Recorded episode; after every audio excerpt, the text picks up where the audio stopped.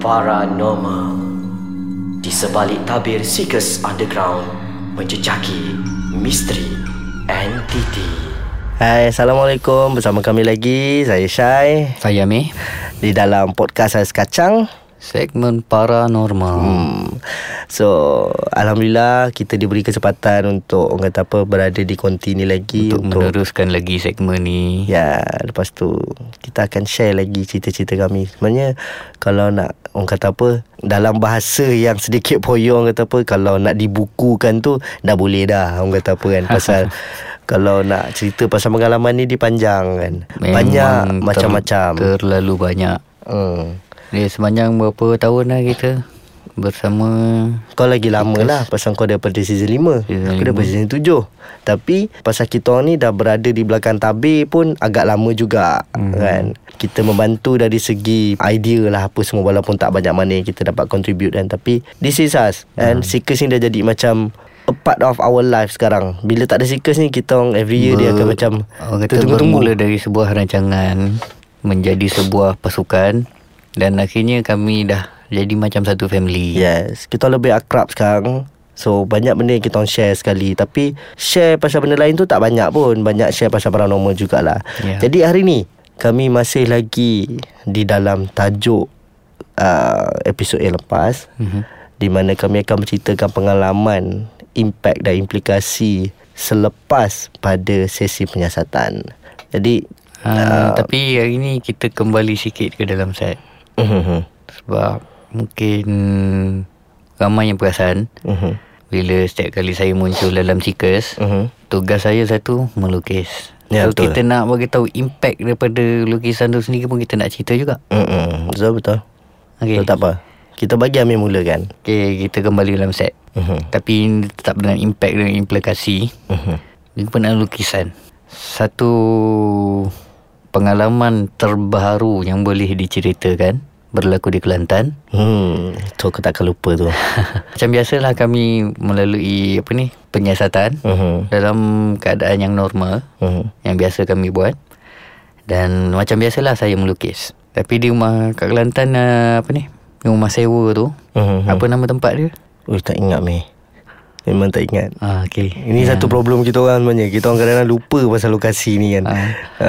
Cuma satu yang benda ni mengejutkan aku jugalah sebab Mhm. aku lukis lukis lukis lukis. Okey. Okey itu yang aku nampak. Okey. Tapi aku sendiri aku tak boleh confirm. Aku memang tak akan confirmkan sendiri. Mhm. Benda ni betul-betul yang aku nampak. Hmm. Inilah satu benda yang ada dalam rumah tu. Aku tak akan confirm sendiri. Hmm. Sebab biasanya kita akan keluar dan kita suruh kalau ada saksi kita suruh saksi confirm kan. Ya, kan? betul. Tapi yang paling mengejutkan hari tu kita tunjuk kat tuan rumah sendiri lukisan tu. Ya. Yang secara tiba-tiba As soon as dia tengok lukisan tu Muka dia dah berubah Hmm, hmm, hmm, hmm. Dan dalam masa beberapa second je Terus sembang Hmm. Dan kerasukan Mhm. Jadi itu orang kata impact uh, Itu yang mengejutkan aku Sebab aku tak tahu pula Impact daripada lukisan tu Sampai boleh jadi macam tu sekali Hmm, hmm. Tapi kalau ikutkan daripada lukisan tu pun macam bukan oh ni rumah Kak Pah. Ah, Rumah kat apa? Ah. So bukan efek dia bukan kat, kat dekat Kak Pah tu sendiri aja. Dia efek dekat anak-anak dia sekali tapi cuma anak dia tak sampai ke tahap kerasukan lah. Cuma bila tiap kali, bila ada sekali tu anak dia tengok lukisan tu memang dia orang berubah. Mhm. Pasal mungkin dia orang tak percaya kenapa kita tahu Kenapa kita boleh nampak lebih-lebih lagi pada Amir Pasal dia yang lukis Kenapa kita tahu dan nampak apa yang ada dekat rumah tu Sama macam dia orang alami Sama mm-hmm. macam dia orang nampak kan Jadi Benda-benda macam ni dia jadi macam Setengah orang dia, dia macam skeptical Alah Lukis entiti Semua orang boleh lukis Benda mm-hmm. sama je kan Mungkin imagine ke apa kan Ah, but benda ni siapa yang berada dalam Seekers and siapa pernah kenal Amir dia tahu macam mana. So dia ada orang kata apa efek sebelum dan selepasnya kan. Uh, sebelum kita nak teruskan cerita kita break dulu. Kita akan berjumpa lagi lepas ni. Okey kita bersambung lagi. Macam apa yang aku cerita tadi uh, sebelum kita break adalah orang kata apa? Efek sebelum dan selepas mm-hmm. Amir melukis tu kan. Pasal kadang-kadang bila tak kali Amir melukis kalau ada rezeki aku aku yang akan duduk sebelah dia sulurkan torchlight yang akan shoot dia melukis. Benda ni aku pernah cerita di episod yang dulu. Di mana 3 4 kali aku perasan Amir melukis dalam mata yang terpejam dan tangan dia bergerak je. So waktu tu Bila mata dia dah pejam Pasal dia pernah warning kat kita orang Bila mata dia pejam Dia melukis Jangan ada siapa-siapa sentuh Jangan ada siapa-siapa tegur dia Kan? Tapi apa yang Buatkan kita orang Rasa pelik Daripada lukisan ni? Amir lukis. Masa kat rumah Kak Pah tu Efek selepas dia lukis tu Bukan kena dekat Kapah saja. Kak Pah saja. Dia Lagi kena dekat kita pada- orang sendiri. Kan? So uh, Benda ni jadi dekat Amir dulu tau. So aku jadi macam pening Aku macam Apa hal ni kan?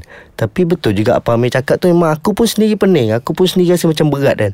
Tapi Memang Amir yang start dulu benda tu. Mungkin aku tu bawa-bawa Ataupun aku tu ikut-ikut Atau memang betul. Oh Itu ya adalah efek dia. Masa menyiasat lagi kan. Masa masuk Yes. bilik yang first tu Mm-mm. Aku terus tunduk kan. Ha. ha, Itu memang dah rasa pening sangat tu. Mm, mm, mm. Dah dia masa tu macam orang pekik kat telinga tau Macam Berdesing habis lah telinga. Itu yang tertunduk tu. Jadi korang pun ada rasa macam tu? Dia Selepas kita tengok lukisan tu lah. Oh okey. Ah, lepas tu ingat tak bila diorang letak lukisan tu dalam van kita? hmm, hmm, hmm. Apa jadi kat kita kat belakang? Macam panas Panas. Kita rasa macam pelik. Apa hal rasa macam ni pasal biasanya time nak balik daripada lokasi tu lah adalah time aku dengan Amir akan orang kata apa? Paling kira, ge- paling lega lah paling lega lah kita orang akan duduk kat belakang tu dalam dunia kita orang masing-masing duduk kat tingkat hujung-hujung Buat hal masing-masing buat hal masing-masing and kita orang akan rest yang paling tenang sekali. Mhm. Pasal waktu kita rest paling tenang adalah bukan di hotel. ha. Rest kita orang paling tenang adalah waktu perjalanan, daripada Perjalanan balik. lokasi balik ke, ke hotel tu. Pasal biasanya bila dah balik ke hotel, kita orang dah mandi dia dah jadi perasaan yang berbeza lah. Ya Kan? Dia bila dalam perjalanan daripada lokasi balik ke hotel ni, dia lebih kepada emosi kita orang sendiri. Mhm. Sama ada kita orang berjaya membantu ataupun kita orang tak berjaya membantu. Kan? Tapi apa yang lukisan rumah Kak Pah tu itu first pengalaman ni. Aku sendiri rasa Aku tak tahu. Amir mungkin banyak kali rasa lah. Pasal apa? Penyimpan moho-moho besar. Lukisan ni adalah Air sendiri. Ha, ha. Dia akan simpan lukisan-lukisan tu And Diorang ni duduk satu rumah. And so Ada benda-benda yang aku tahu Ada benda-benda yang aku tak tahu Apa yang terjadi kat rumah. Itu pengalaman Amir sendirilah Pengalaman? Mm. Depan rumah Kak Pah? Mm. Haru biru rumah aku. Betul. Serius haru biru Dengan air tarik muka apa semua kan Mm-mm. Lepas tu dengan aku Malam-malam aku selalu tidur lambat Mm-mm. Kadang-kadang boleh bawa 3-4 pagi Baru aku tidur Dan masa Lepas balik pada rumah Kak Pah Yang aku perasan banyak gangguan-gangguan Yang tak pernah terjadi malam. lah. Yang tak Ah, pernah yang terjadi. tak pernah berlaku sebelum ni Jadi last-last aku tanya Ai Yi lukisan kau letak kat mana Hmm. Lepas tu dia tunjuk tu dalam kotak tu. Allah kenapa kau tak tinggalkan kat orang lain? Aku cakap. Jangan bawa balik rumah. Terus aku minta dia bawa pergi Apa ni? Bagi kat siapa-siapa mm-hmm. Yang dalam production seekers juga lah. Mm-mm. So orang lain simpan Tapi jangan simpan kat rumah. Dia tu lah Mungkin macam Kita orang sendiri yang Pasal kita orang yang bermain dengan benda tu kan Mungkin aura dia lebih kuat dengan kita orang. Jadi Itu yang Amir cakap tadi Dia punya Impact dan implikasi dia uh, Sewaktu Dan selepas Kita orang berada dalam lokasi Dan juga dah balik lah kan? Contohnya macam lukisan tadi kan Tu dia mendatangkan impact yang sangat besar sebenarnya pasal dia boleh mengganggu emosi kita orang yang sangat ketara. Dan yang kes rumah Kak Pah ni Yang mm-hmm. aku rasa ni emosi dia memang marah Ah, Dan itulah betul. sangat marah Ah, dia bagi kita pening. ha. Lepas tu dia akan bagi kita macam satu uncomfortable feelings yang kita jarang dapat rasa. mm-hmm. Kan dia macam nak explain kat orang pun ah bila nak explain tu akan jadi marah kita macam kau ni banyak pula tanya kan. Aduh. ha, kan. Jadi macam serabut Ah betul. Di, itulah dia. Kami masih lagi nak ulang Bukanlah nasihat yang besar pun Nasihat hmm. ni macam Untuk kami ni orang-orang kedil ni Dia macam Ini pengalaman kami Ini pengalaman kita ha, Jadi kita tak boleh nak bawa main sangat benda ni Ha, Semua jadi- orang boleh jadi berani Semua orang boleh pergi kerja hantu Semua orang boleh Yang kata apa Come up dengan Conclusion Ataupun hmm. findings yang Sangat menarik Sama ada legit atau tak Wallahualam mm-hmm. tapi benda tu menjadikan dia satu entertainment. Hmm. Jadi orang boleh layan apa semua. Pasal setiap grup dan penyiasat ni dia ada cara, Cara menjual dan- produk dia. Aha. Kan? Tapi uh, apa ni kata hiburan-hiburan juga. Hmm. Tapi benda ni kita tahu melibatkan entiti paranormal Yes. Benda yang kita tak faham so Hmm. dinasihatkanlah take it seriously lah. Hmm. Tengoklah sebelum Ya, apa ni you can make selepas. it an entertainment Betul tapi you must do it very seriously. Hmm. Bak, bak, bak, bak kata orang macam Satu uh, Buat dengan serius Dan juga Yang professional Maknanya Professional. kena ada knowledge yes. Tak boleh nak main terjah Suka-suka je kan. Precaution kena ada. Yes. And Bila ada knowledge Kita tahu.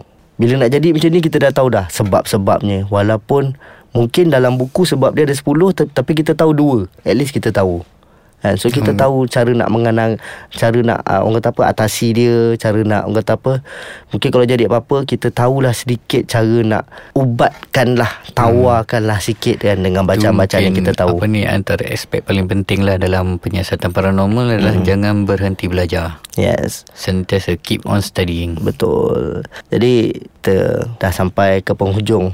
Yes. segmen dah pun. Uh, kita akan bersambung lagi di segmen yang akan datang insya-Allah. So, masih lagi bersama kami, saya Syai Dan Saya Amir. dan mungkin lepas ni tak tahulah kita nak panggil Ada rezeki mungkin kita akan jemput guest Yes. yes. dalam kalangan kru-kru lah. uh, insya-Allah. Untuk share pengalaman dia orang. Uh, so seperti biasa Kalau ada sebarang cadangan Ataupun pertanyaan Korang boleh tinggalkan segala-galanya Dekat bawah ni Dan keep on support Podcast Ais Kacang Segmen, Paranormal paranormal.